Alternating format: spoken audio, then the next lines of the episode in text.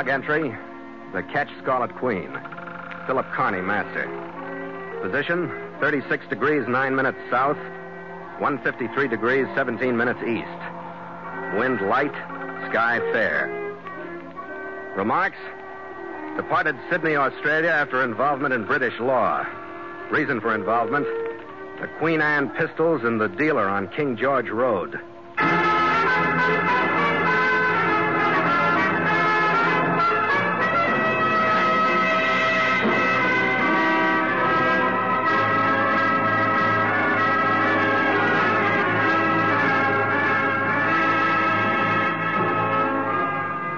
We spent three days in the bustling harbor of Melbourne on our run up the eastern Australian coast to Sydney. We put a general cargo into our holds, and by sunset of the third day, we were ready to cast off and clear port on the ebbing tide. My chief mate Gallagher bawled the crew out of their quarters and connected up with the hawser. I started the motor and turned back to give the go-ahead to two crewmen standing ready to heave the gangway aboard. Hey, Captain! There's a white figure when you come aboard! An undernourished-looking character in well-worn tweed stood on the dock near the gangway. He was waving a paper-wrapped box in my direction. Hey, Captain Carney, hold up. I've got a package I'd like to take you to Sydney with you. If you paid well. All right, bring it aboard. Thanks, Captain. I'm Leonard Bonney, Captain.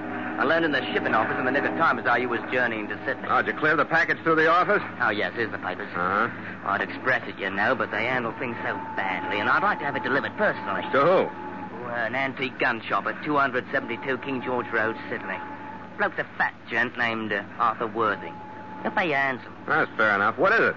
Yeah, just a small box, Captain. But uh, have a care. It's holding a brace of 18th century pistols, and if the truth were known, Captain, more than one murder has been committed not only by them, but over them. well, pleasant voyage, Captain. Pleasant voyage.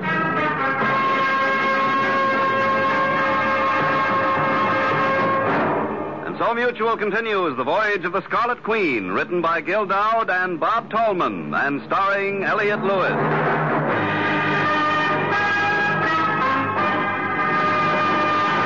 The Scarlet Queen, proudest ship to plow the seas, bound for uncharted adventure. Every week a complete entry in the log, and every week a league further in the voyage of the Scarlet Queen.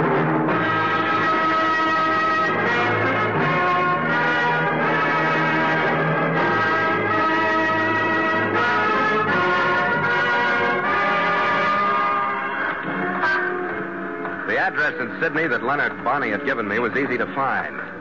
But except for a sign and a few dusty weapons in the window, the establishment behind it looked more like an office for rent than a gun shop. Well, good day, sir. Hello, you Arthur Worthing? Yes. I'm Philip Carney, master of the Ketch Scarlet Queen. Uh-huh. Mr. Bundy telegraphed me to expect you. The package, sir. Yeah, here it is. Are you a fancier of arms, sir? No, nothing antique. yes, sir. Two masterpieces from the shop of James Freeman Norwich, circa 1705, sir. Perfect examples of the early gunsmith's art, sir.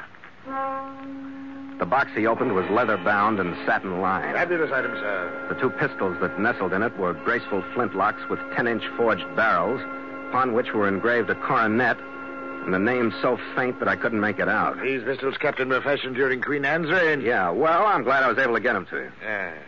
Uh, tell me, what do you think of the price of them? 20,000 pounds. As long as I'm not buying them, it's all right with me. Indeed, sir. A shrewd return. Now, your payment. Considering the outlay of personal time and interest, shall we say the equivalent of $100, sir? Ah, that's more than enough, Worthing. Indeed, but uh, there's a purpose behind my generosity. Oh? You're perhaps not familiar with the uh, plots and counterplots of those who haggle over objects of extreme value. Secrecy is a most valuable adjunct. Do you follow? Yeah, I think so. That's why the pistols were shipped with me. Exactly. Now, if I were to step from this establishment, sir, to make the final transfer, my adversaries would become immediately aware of the presence of the Queen Anne pistols here in Sydney. Oh, and since I'm a stranger. Exactly. Mm. Your movements would mean nothing. Captain Carney, I will double the freightage price, sir, in advance, if you will carry the pistols upon the final crucial leg of the journey. Well? Where do they go? Splendid, Captain. Here you are, sir. Slightly more than the original figure. Hmm, yeah. It's about two pounds over. You want change? Bosh, sir. Hack fare and perhaps a splash on the way. uh, here's the address, Victoria Drive. Large residence, a bit too ornate for my taste. On the left flank as you approach it from the east. Yeah, I'll be able to find it. What's the name? Mr. and Mrs. Jack Rollins Hartford. Ask for either one. But give the pistols to nobody else. Yeah, and the money for them, that 20,000 pounds? Ah, sir. The collection of that is up to me. Tell them that either Mr. Bonney or myself will contact them at the earliest opportunity. Agreed? Well, fair enough. Oh, and one thing more, Captain.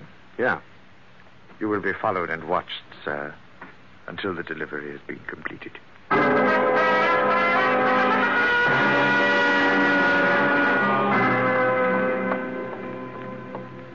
Oh, Mrs. Hartford? Yes.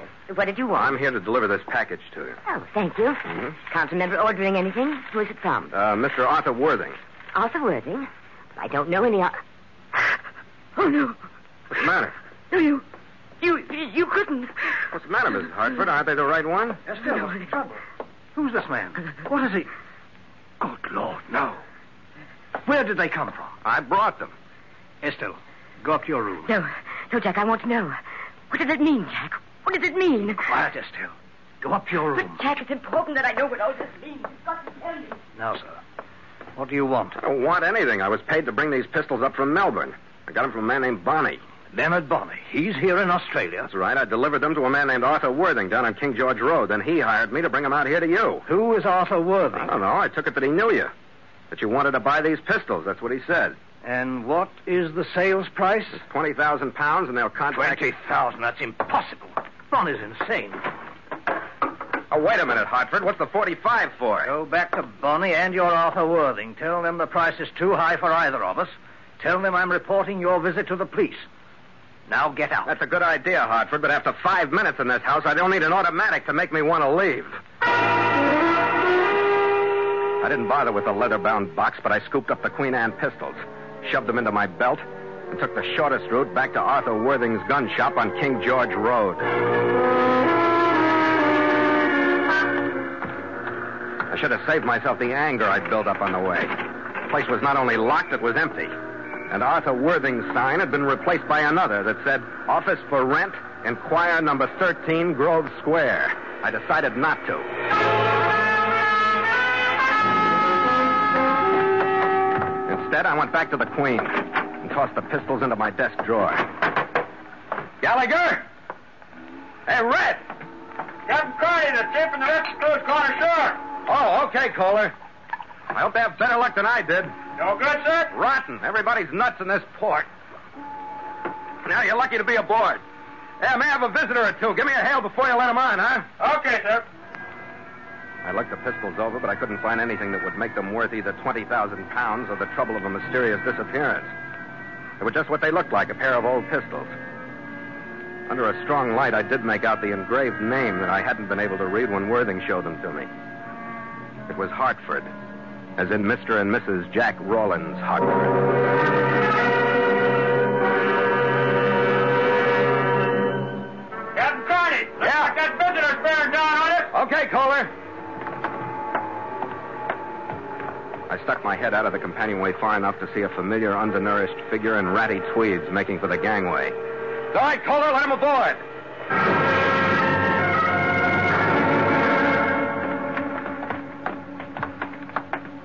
Well, Mr. Bonney, come on in. What I had in mind, Captain, I want to talk to you. You got that wrong. I want to talk to you. Oh, come Hey, here. now, now, now, what's all this? I looked at too many guns today to let you keep one that I don't see. You let go of me. Sure. We'll feel a lot easier about one another with this Webley out in the open. All right, sit down. All right, all right. What makes those Queen Anne pistols so important, Bonney? Well, There's them that likes old things, you know. Worthing told you they was worth 20000 Yeah, and more from what I've seen and heard. You shipped those pistols up from Melbourne with me and then arrived a few hours later yourself. Why? Because it wasn't healthy for you to arrive together? Blimey, you've got an head on your shoulders, haven't you? Now, why don't you use it, matey? Harper didn't take them pistols, so you must still have them. What about handing them over? No. Yeah, no. What do you want, chum? A share for yourself? I might, but first I want to know how I can keep myself clear. I don't know why, but I know they're hot. That puts me in a bad spot. How do I know the local bobbies won't be calling on me? Come to think of it, I don't suppose you do know, do you? Two hundred dollars of Worthing's money in your pocket for bringing the pistols and calling on the Hartfords. I don't suppose you'd like it if they did. Now, would you, huh? Especially considering the stories Worthing and me would tell about you if we was pinched along with you. Who rehearsed you in that pitch, Bonney? And where is the fat boy? Oh, he's waiting, patient at the hotel. Fetch the pistols, Captain, and we'll go find Without the pistols, Bonney. I think I can talk louder if they stay right where they are.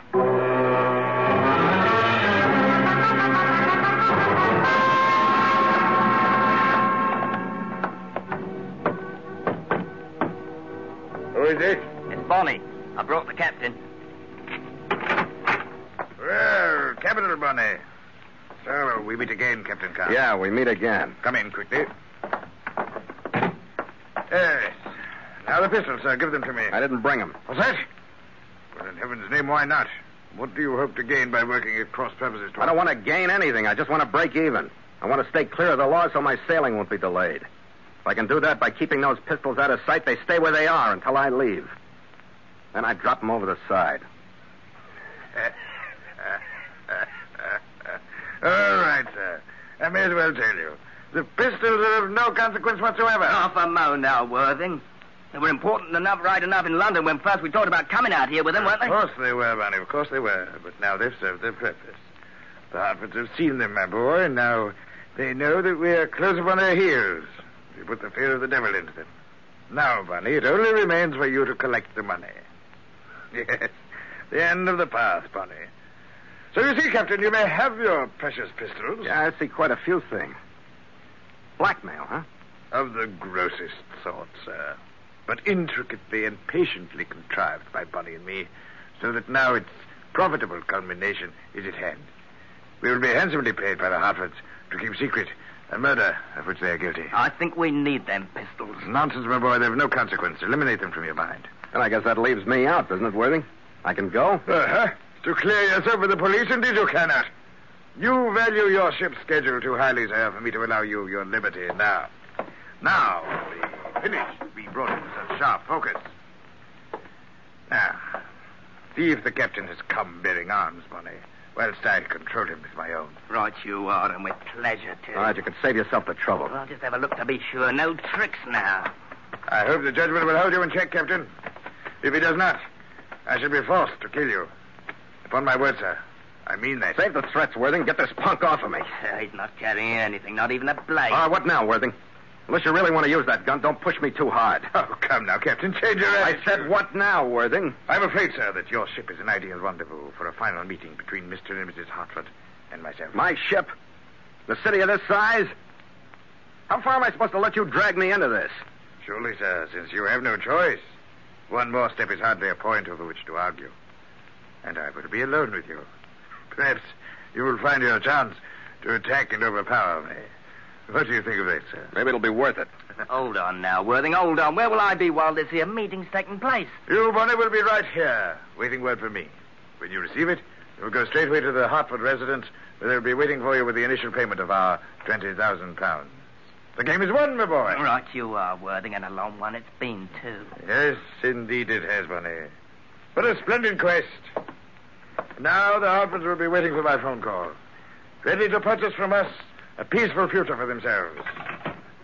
Power, Bonney. Power as is held by few men. The power to deal in freedom. Indeed, more than that, the power to sell life itself.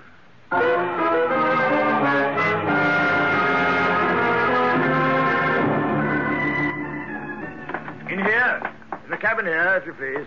Captain and I are waiting. Oh, well, Mr. and Mrs. Hartford later No, Norwich. most distasteful. Our powers meet at last. Uh, I'm Arthur Worthing. You don't know me, but I assure you you shall. You remember Captain Carney, of course. Oh, yes, quite. Yeah, they probably do. Yes, will you remember the captain? I'm afraid I have distressing news for you. News directly attributable to Captain Carney's interference. He has gained possession of the pistols, steadfastly refuses to part with him. He's a thorn in my side. Do you expect sympathy from us, Mr. Worthing? I expect nothing from you, Mrs. Hartford. No more than your uncle, the Marquis of Hartford, could have expected from you had he known your true thoughts before you had him murdered. Are you lecturing, Mr. Worthing? You're planning to profit from the same death. Yes. Quite a profitable death to everyone but the Marquis. His estate is fortune to you, and to the others of us who nibble at the edges, a small share. Even to the captain here, some $200. If I do anything with it, I'll post it as a reward on your head, Worthing. Indeed, yes, I believe you would, sir. Dead or alive, no All doubt. right, cut this short, will you, Worthing? It's too rich a diet for me. I'm going to be sick any minute. Yes, you are. Well, now, Mr. and Mrs. Hartford, you both understand the terms that Leonard Bonney and I have decided upon.